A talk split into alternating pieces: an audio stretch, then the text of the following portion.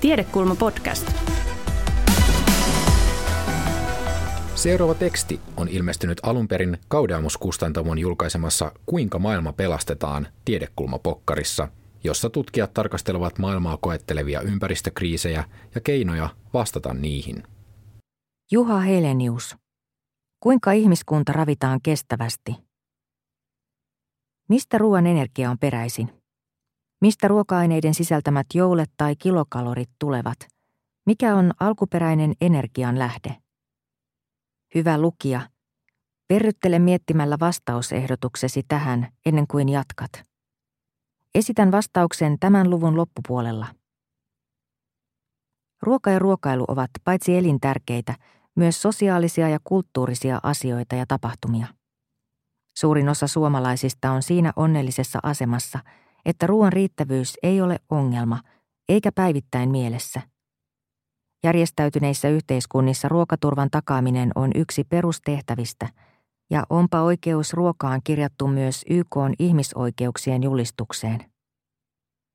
Huoli ruoan riittävyydestä on varmastikin yhtä vanha kuin ihmissuku, mutta aikojen saatossa ja yhteiskuntien kehittyessä syyt huoleen ja keinot vastata siihen ovat muuttuneet. Täyteen yksimielisyyteen ei ole päästy kysymyksestä – Ajoiko väestöjen kasvu siirtymistä pois paratiisista, metsästyksen ja keräilyn kulttuurista, vai sysäsikö maatalouteen siirtyminen väestöt kasvuun? Ristiriitaista ehkä, mutta maanviljelyn alkaminen ei poistanut nälkää. Ensimmäisinä vuosituhansinaan se pikemminkin lisäsi raadantaa. Otsasi hiessä oli leipäsi ansaittava, sekä heikensi ihmisten ravitsemusta. Ruokaturva ja väestön kasvu.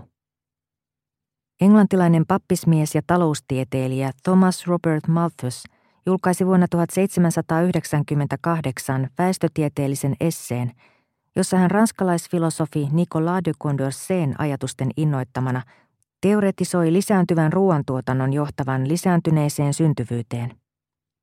Siitä hän päätteli – että väestön kasvu kirjaimellisesti syö tuotannon kasvusta saadun lisän ruokaturvaan, ruoan riittävyyteen. Hän päätyi synkkään arvioon, että suuri enemmistö on aina nälässä. Malthusin laskemat ruoan ja väestön kasvukäyrät eivät osuneet kovinkaan oikeaan, mutta oliko hänen perusajatuksensa oikea? Voimakas väestönkasvu käynnistyi 1700-luvun lopussa – 1800-luvulle siirryttäessä väkeä oli noin 900 miljoonaa henkeä. Tästä runsaan sadan vuoden kuluttua vuonna 1928 saavutettiin kahden miljardin raja. Seuraava miljardin lisäys oli totta vain noin 30 vuoden kuluttua, 1960-luvulle tultaessa. Vaivaiset 15 vuotta myöhemmin, vuonna 1975, Väkeä oli jo neljä miljardia. Kasvunopeus kiihtyi vielä siitäkin hieman siten, että 1970-luvulta 2020-luvulle väestö on kasvanut noin miljardilla aina runsaan kymmenen vuoden välein. Vasta aivan viime vuosina kasvunopeus on vähitellen hidastunut. Nyt väestön kasvun arvellaan tasaantuvan vuosisadan loppuun mennessä niin, että ihmiskunnan koko olisi suurimmillaan noin 10 miljardia henkeä. Malthus ei osannut arvioida, että ruoantuotannon kasvu pysyisi lähes nykypäiviin saakka väestön kasvun tahdissa. Hän oletti tuotannon kasvavan tasaisesti, mutta väestön nopeutuvasti, eli eksponentiaalisesti. Lopulta molemmat kasvoivat eksponentiaalisesti ja pysyivät rinta rinnan aina 2010-luvulle saakka. Miten on mahdollista, että ruoantuotannon kasvu on voinut seurata väestön kasvua näinkin pitkään? Selitys on tuotantoteknologian mullistuksessa. Vihreä vallankumous hyvässä ja pahassa. Niin sanotun vihreän vallankumouksen siemen kylvettiin jo länsimaisen luonnontieteen syntyessä 1600-luvulla. 1900-luvulle tultaessa fysiikan, kemian ja biologian osaaminen oli niin pitkällä, samoin niiden tukema teollistuminen, että maatalouden tuotantomenetelmien vallankumous saattoi alkaa. Erityisen tarmokasta oli kemian ja teknologian teollisuuden kehitys toisen maailmansodan sotaponnistelujen seurauksena. kun rauha koitti, havahduttiin lähes globaaliin ruokapulaan. Panssarivaunut taottiin auroiksi ja tarmokkuus suunnattiin maatalouden kehittämiseen. Vihreä vallankumous viittaakin kokonaiseen teknologiapakettiin, jonka teollistuneet ja kehittyneet maat, jossain määrin myös jotkin silloiset siirtomaat, ottivat käyttöön 1950-luvulta alkaen. Vihreän vallankumouksen pääasialliset uudet teknologiat olivat maatalouden koneellistaminen, teolliset väkilannoitteet sekä teolliset orgaaniseen kemiaan perustuvat torjunta-aineet. Samaan aikaan tärkeimpiä viljelykasveja oli jalostettu satoisammiksi ja uuteen teknologiapakettiin sopiviksi. Kuivilla alueilla myös keinokastelun nopea lisääntyminen kasvatti tuotantoa merkittävästi. Tulokset olivat hämmästyttäviä. Parhaimmillaan esimerkiksi viljojen satomäärät jopa nelinkertaistuivat. Tämä kehitys on kuitenkin jälkeenpäin tarkastellen ristiriitaista, sillä ruokapulan helpottaessa alettiin nähdä yhä selvemmin, että teknologia ei ollut kestävää. Tähän asiaan palaan hieman tuonnempana. Vihreän vallankumouksen aikana ja sen jälkeen peltoala kasvoi hitaasti suhteessa kokonaistuotantoon. Tuotannon lisäys muodostui ensisijassa pinta-alayksikköä, tässä tapauksessa hehtaaria kohden saatujen satojen lisäyksestä. 1950-luvulta 1980-luvun loppuun globaali peltoviljelty maa-ala kasvoi noin miljardista hehtaarista noin 1,2 miljardiin hehtaariin, silloisten tilastojen mukaan. Sittemmin, osittain tilastoinnin tarkentumisesta johtuneen hyppäyksen jälkeen, peltoala on pysynyt varsin vakaasti noin 1,4 miljardissa hehtaarissa. Näyttää tosin siltä, että eläintuotteiden lisääntynyt kysyntä on kääntänyt peltoalan jälleen lievään kasvuun, kun uutta maata on raivattu rehun viljelyyn. Nyt maailmassa on maatalousmaata, pysyvät laidunmaat mukaan lukien, viitisen miljardia hehtaaria. Suurin osa maatalousmaasta on erilaisia luonnonlaitumia. Maatalous kattaa noin 40 prosenttia kaikesta maa-alasta, Antarktista lukuun ottamatta. Merkittävää mahdollisuutta kestävästi lisätä maatalouden osuutta maankäytöstä tai raivata lisää viljeltävää peltoalaa ei enää ole. Näin ollen edelleen kasvavan ihmiskunnan on tultava toimeen mahdollisesti henkeä kohden pienenevällä laidunten ja peltojen pinta-alalla. Palataan hetkeksi Malthusin teoriaan. Ruoantuotanto siis sittenkin pysyi väestönkasvun tahdissa. Entä nälkä? Nälkäistenkään, kroonisesta ruokapulasta ja aliravitsemuksesta kärsivien määrä ei ole kasvanut. Kun väestöä on tullut lisää, on nälkäisten lukumäärä pysytellyt hieman alle miljardissa. Nälkäisten osuus on siis pienentynyt. Malthus näyttää myös vähintäänkin yliarvioineen lisääntyvyyden riippuvuuden ruoan saatavuudesta.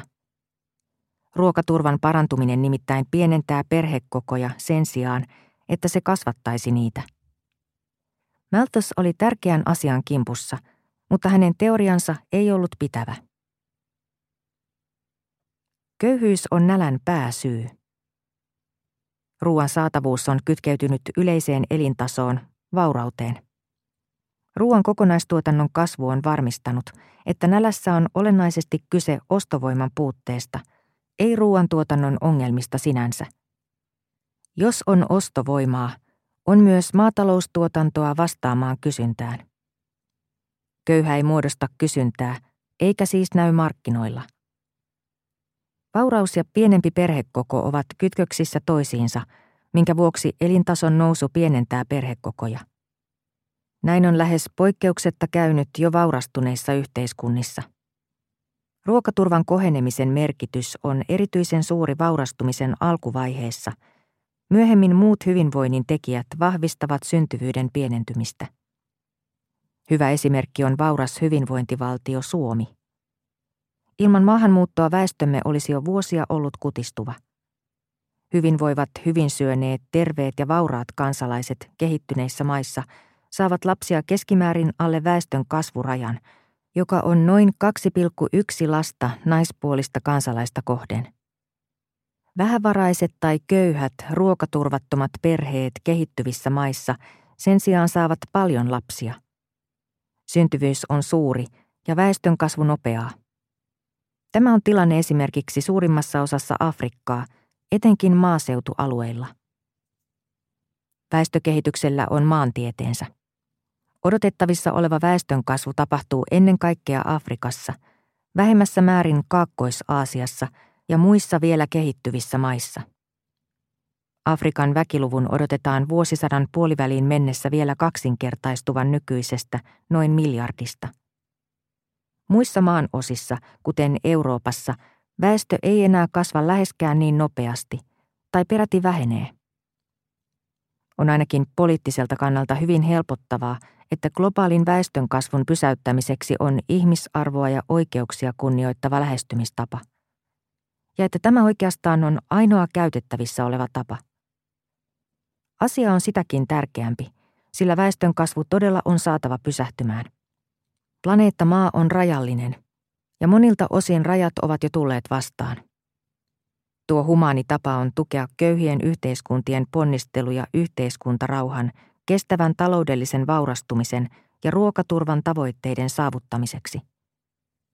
Avainasemassa ovat näennäisen yksinkertaiset asiat, sellaiset kuin lapsikuolleisuuden pienentäminen, lasten koulutuksen turvaaminen, sukupuolten välisen epätasa-arvon poistaminen sekä korruption ja konfliktien kitkeminen. Naisten oikeus päättää lisääntymisestään ja ehkäisyn saatavuus ovat keskeisiä keinoja humaaniin syntyvyyden sääntelyyn. Jos ruoka näyttää riittävän, mikä sitten on huolena? Monet ihmiskunnan keskeisimmistä tulevaisuuden huolista liittyvät ruokaan. Useimmat näistä on jo tunnistettu ja kestäviä ratkaisuja etsitään. Aloitan vähiten tunnetusta huolesta. Onko ihmisten ruoan taju katoamassa? Mitä on ruoan taju? Syvällisimmillään se tarkoittaa ymmärrystä ruoan ekologisesta alkuperästä. Ruoka on energiaa, jonka koko ravitsemuksellinen energiasisältö on peräisin auringon valosta. Tämä kirja on kirjoitettu auringon energialla, ja hyvä kuulija, kuuntelet sitä auringon energialla. En puhu nyt mahdollisesta lisävalaistuksesta, vaan aivojen työskentelystä, jota kirjan kuuntelu toivottavasti saa aikaan. Ruoan alkuperä on yhteyttävissä kasveissa. Yhteyttäminen on se tuntemamme elämän planetaarinen perusta, joka ruokkii koko eliökunnan. Merien ja sisävesien yhteyttäjät ovat etupäässä leviä, etenkin mikroskooppisia leviä, joiden varaan on rakentunut suuri monimuotoisuus toisenvaraista elämää. Särki syö levän, hauki syö särjen. Levistä alkanut ravintoketju ulottuu aina petoeläimiin saakka. Kalat muodostavat pienen täydentävän osan siitä yhteyttämiseen perustuvasta ekologisesta tuotannosta, josta ruokamme on peräisin. Kaikki arvostus kaloille ja äyriäisille särpimenä. Kuitenkin ylivoimaisesti suurin osa, noin 90 prosenttia ihmiskunnan kuluttamasta ruoasta, on peräisin kesytetyistä ja jalostetuista kasveista, joita viljelykasveiksi kutsutaan. Tämä ei koske vain kasvisruokia – vaan myös eläinperäisiä ruokia. Suurin osa eläinperäisestä ruoasta saadaan rehuksi viljeltävistä kasveista, kun ne jalostetaan eläimen avulla maidoksi ja lihaksi. Sana tuotantoeläin onkin ekologisessa mielessä harhaan johtava. Kotieläimet eivät tuota, vaan kuluttavat sitä primääristä energiaa, jonka viljelykasvit ovat auringonvalosta yhteyttämällä vanginneet omaksi kasvibiomassakseen.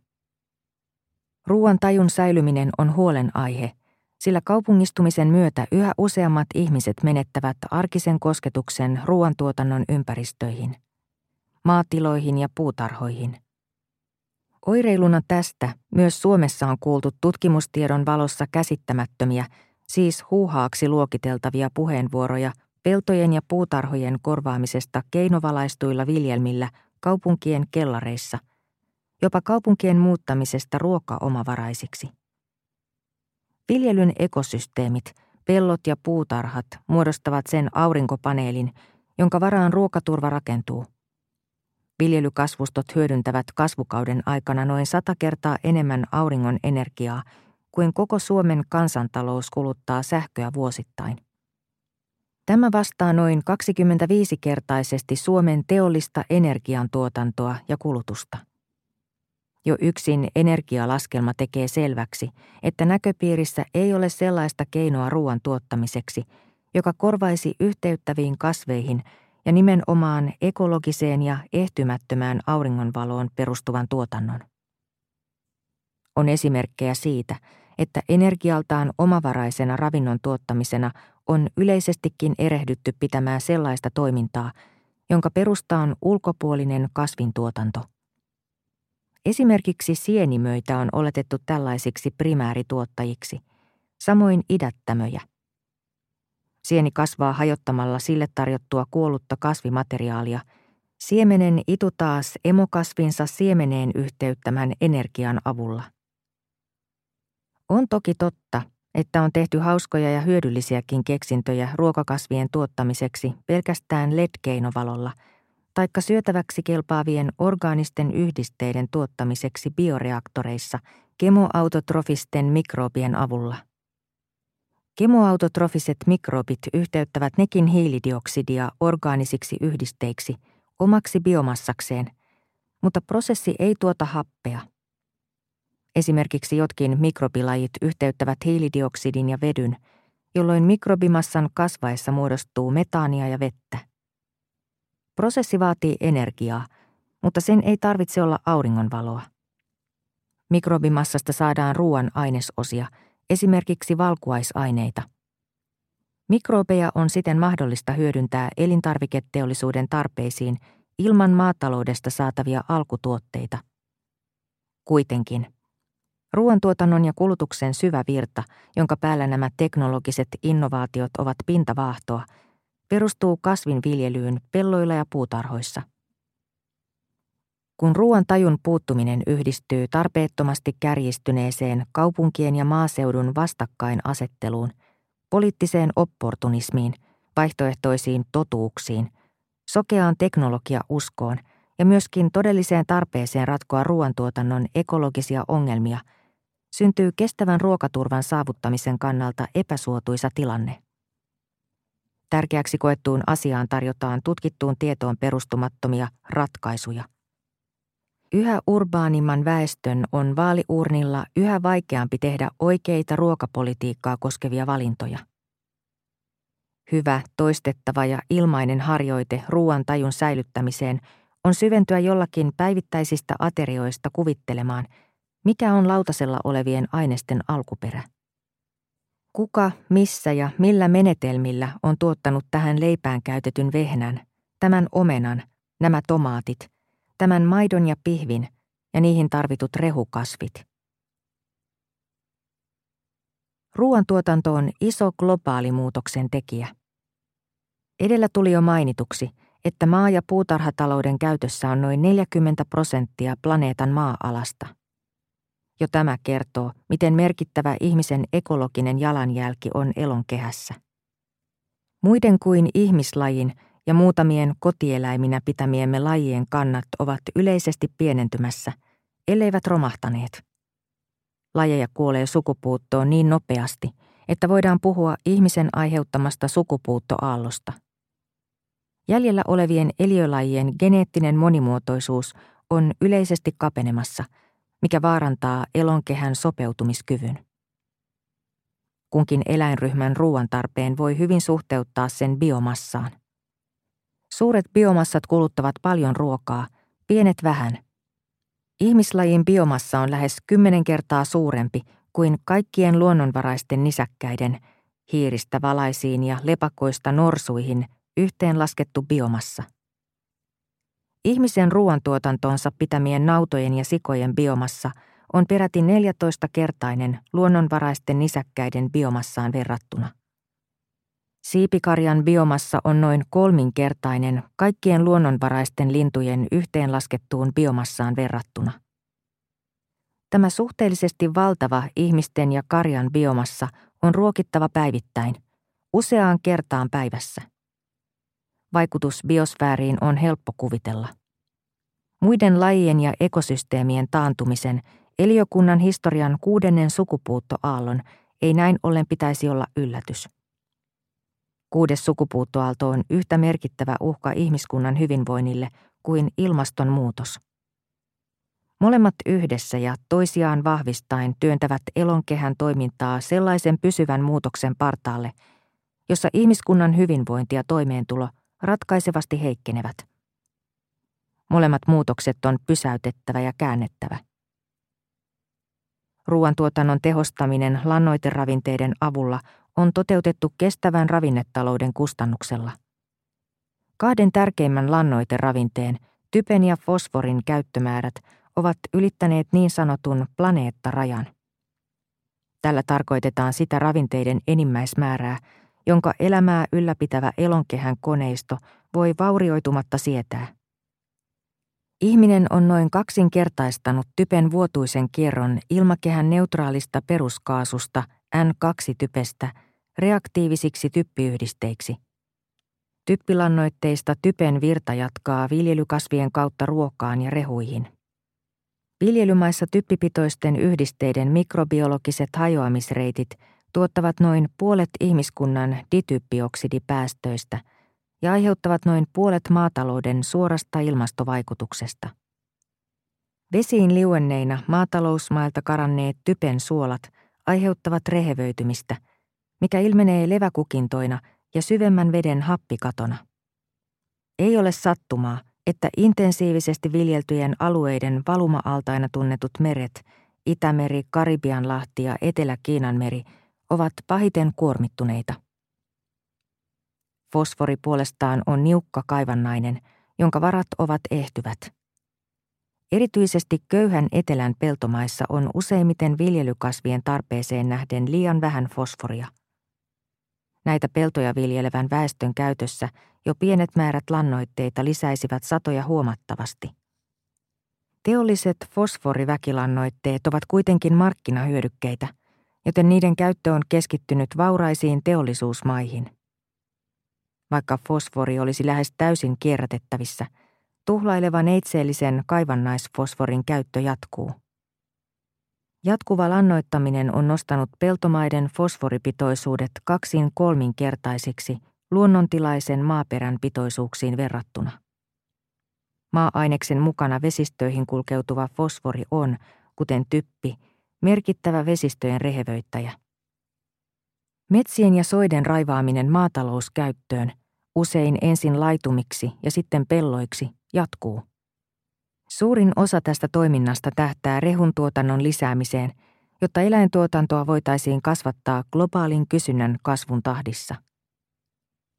Tämä metsämaiden ja erityisesti turvesoiden raivaus tuottaa yhtä paljon kasvihuonekaasupäästöjä kuin maatalous suoraan. Esimerkiksi Suomessa metsämaat sisältävät noin kaksinkertaisen pitoisuuden hiiltä peltomaihin verrattuna. Peltokäyttöön raivaus vapauttaa tämän erotuksen hiilidioksidiksi ilmakehään. Turvepeltojen turve ojitettuna ja muokattuna palaa, eli maatuu lopulta ilmakehän hiilidioksidiksi. Ruoantuotanto aiheuttaa myös metaanipäästöjä. Hiilen ja vedyn yhdiste metaani on huomattavasti hiilidioksidia voimakkaampi kasvihuonekaasu. Hehtaaria kohden laskettuna tuhansien tonnien hiilidioksidin yhteyttäminen viljelykasvien biomassaksi ja vastaavasti ruoan ja rehun syöjien hengittämän ja takaisin ilmakehään vapauttaman hiilidioksidin kierto on ilmaston kannalta neutraalia. Hiilidioksidi ei tässä vuosikierrossa vähene eikä lisäänny. Yksimahaisilla, kuten ihmisellä ja sialla, ei ole pötsiä, ja ilmakehän hiilidioksidista yhteytetyt ruoan hiiliyhdisteet hajoavat aineenvaihdunnassa takaisin hiilidioksidiksi, ilmaston kannalta neutraalisti. Toisin on märehtiöiden laita. Märehtiöiden pötsissä hajoamistuote ei olekaan enää hiilidioksidi. Pötsin mikrobit hajottavat rehun niin sanotussa pötsikäymisessä, jossa syntyy metaania. Vastoin yleistä harhaluuloa, metaani ei vapaudu suolistokaasuna, vaan lehmät ja lampaat röyhtäilevät sen ilmakehään. Ihmiskunnan nauta- ja lammaskarja on niin suuri, että röyhtäilty metaani muodostaa merkittävän globaalin päästölähteen. Toinen suuri maatalousperäisen metaanin lähde on tulvariisin viljely. Vettä tulviva riisipelto tuottaa metaania periaatteessa samalla mekanismilla kuin märehtijän pötsi, anaerobisten eli hapettomissa oloissa elävien mikrobien ylläpitämässä käymisessä. Riisin sijasta peruna onkin ilmastovalinta lautaselle. Maatalouden dityppioksidi- ja metaanipäästöt sekä pelloksiraivauksen hiilidioksidipäästöt yhdessä muodostavat noin neljänneksen ihmiskunnan aiheuttamista kasvihuonekaasupäästöistä. Hyvät keinot käyttöön. Ruokajärjestelmässä on paljon korjattavaa, mutta mahdollisuudet siihen ovat olemassa. Vaikka ruokaa on tuotettava, mihin tarvitaan peltoja, laitumia ja kotieläimiä, tuotanto on järjestettävissä riittäväksi kestävällä tavalla. Kuten kaikessa tuotantotoiminnassa, myös ruoantuotannossa on kajottava luonnonvaroihin, luontoon, eliöihin ja ekosysteemeihin. Päästöjä ja ei-toivottuja ympäristömuutoksiakaan ei siis voida kokonaan välttää. Jokaisella lajilla, siis myös ihmisellä, on ekologinen jalanjälki. Kysymys on jäljen koosta. Kestävästi riittävä tarkoittaa sitä, että ruokaa on mahdollista tuottaa planeettarajojen sisällä elonkehän elämää ylläpitävää järjestelmää vaarantamatta. Kuuri on kuitenkin kova, ilmastotaisteluun verrattavissa ja siihen kytkeytyvä. Järjestelyn on oltava globaali. Tärkeimmät askeleet on tunnistettu. Uuden maatalousmaan raivaus on lopetettava. Vähiten tuottavat maat on mahdollisuuksien mukaan palautettava metsiksi ja soiksi. Erityisen tärkeää on turvemaiden viljelyn ja lisäraivaamisen lopettaminen kaikkialla maailmassa. Tekniskemiallisen viljelyn piirissä olevien peltomaiden luonnonvaroja tuhlaileva ekotehoton tuotantotapa on muutettava sellaiseksi viljelytavaksi, joka pysäyttää ravinnepäästöt ja estää multavuuden menetyksen. Tähän liittyy erottamattomasti lannoiteravinteiden kierrätys. Orgaanista aineesta sisältävillä kierrätyslannoitteilla sekä lisätään maan multavuutta, viljavuutta ja kykyä pidättää ravinteita, että kasvatetaan maan hiilivarastoa. Yhtä olennaisesti siihen liittyy viljelykiertojen renessanssi, erityisesti nurmenviljelyn palauttaminen myös sellaisille maatiloille, joilla ei ole karjaa. Näillä tiloilla nurmesta voi mainiosti tuottaa maidon ja lihan sijasta bioenergiaa, biokaasua maatilan, ruokaketjun ja liikenteen kestävän energian tarpeisiin. Kaikin keinoin on edistettävä sitä, että kokonaan viljelemättä tai ilman sadonkorjuuta jäävä maatalousmaa, jonka vuosittainen ala on globaalisti tarkastellen kohtuuttoman suuri, saataisiin tuottavan viljelyn piiriin. Erityisesti yhteiskunnallisten konfliktien ja vaikkapa tautipandemioiden aiheuttamat tuotantojärjestelmien häiriöt tulee voida kohdata ilman suuria sadon menetyksiä. Useimpien kehittyvien maiden maatalouden tuottavuutta on kestävästi kasvatettava. Tähän on tarjolla runsaasti agroekologisia menetelmiä, joihin viljelijöillä on heti varaa ja joiden avulla nykyiset hyvin heikot sadot voidaan jopa moninkertaistaa. Ruokavalioita on kohtuullistettava ravitsemussuositusten suunnassa. On selvää, että erityisesti kehittyvien alueiden suuret, niukkoissa oloissa elävät väestöt tulevat vaurastuessaan lisäämään proteiinin kulutustaan, joka vielä on ravitsemuksellisesti liian niukkaa. Suuri osa tästä kasvavasta kysynnästä kohdistuu nyt eläintuotteisiin. Toisaalta länsimaissa yleisesti kulutetaan eläintuotteita kaksin ja jopa kolminkertaisesti terveelliseen määrään nähden. Eläintuotteiden vähentäminen länsimaalaisten ruokavaliossa vapauttaa resursseja kehittyvien maiden lisääntyvälle kulutukselle. Globaalisti voidaan edistää sekä kansanterveyttä että ympäristöllistä kestävyyttä kehittämällä kasvispainotteisia ruokavalioita – näin toimien voidaan vähentää kotieläintuotantoa ja samalla siis rehun viljelyä, mikä vapauttaa moninkertaisesti resursseja kestävien ruokavalioiden tuotantoon. Edellisten lisäksi keinovalikoimaan kuuluu ruokaketjun eri vaiheissa syntyvän kohtuuttoman ruokahävikin vähentäminen. Länsimaissa 10-30 prosenttia kaupasta ostetusta ruoasta päätyy nykyisin biojätteeksi. Tämän välttäminen tuntuisi myös kuluttajan kukkarossa. Kaikki tämä vaatii ruokakansalaisuutta. Onhan ruokakysymys paitsi ravitsemuksen, ruokakulttuurien, nälän ja kylläisyyden kysymys, myös poliittista huomiota vaativa kysymys. Kuluttaja ei ole kuningas, vaan pikemminkin keisari ilman vaatteita. On kaupan edun mukaista korostaa, että kuluttajat päättävät. Kuluttajan vaikuttamisen mahdollisuudet rajoittuvat kuitenkin vain valintoihin hyllyväleissä. Kestävyysmuutos vaatii politiikkatoimia ja ruokajärjestelmään muutoksia.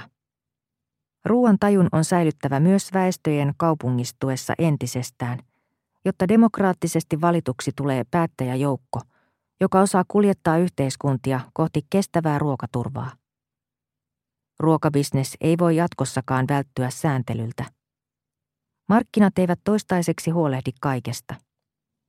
Samanaikaisesti elintarvikeketjun toimijoiden, elintarviketeollisuuden ja kaupan omaehtoinen yhteiskuntavastuu korostuu.